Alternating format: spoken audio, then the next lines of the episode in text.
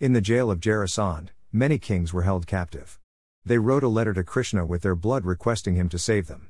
As he was reading this letter, another letter came from Hastinapur requesting him to come there and attend the Rajasuya Yagna. Now he had two places to go. He asked ministers for advice. Balaram suggested to go to Jarasandh and save the kings. Now that Balaram had given his opinion, no one would dare to speak against him, as he was the elder brother of Krishna. Udhavji was present there, and he was asked to put some light on it. Udhavji spoke, Forgive me, but I beg to differ from what Balaram has to say. Isn't he brave? Many people know the truth, but to be able to say and courageously is a virtue. Even today, there are many people who know the truth.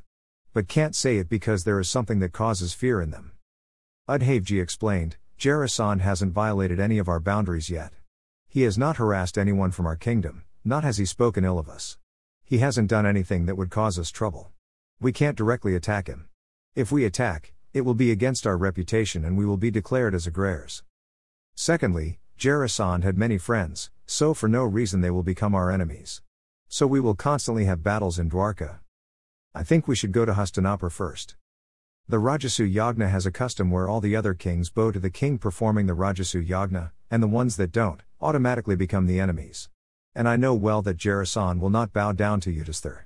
So we can collaborate our army with Yudhisthira's army and attack Jarasandh and overcome him. We can two birds with one stone like this. What a wonderful advice by the wise Udhavji. They all agreed to Udhavji and Krishna teaches us to take advice of elders. We need to realize that youth doesn't have the eyes of experience, they might not be able to see far off and won't be able to perceive consequences.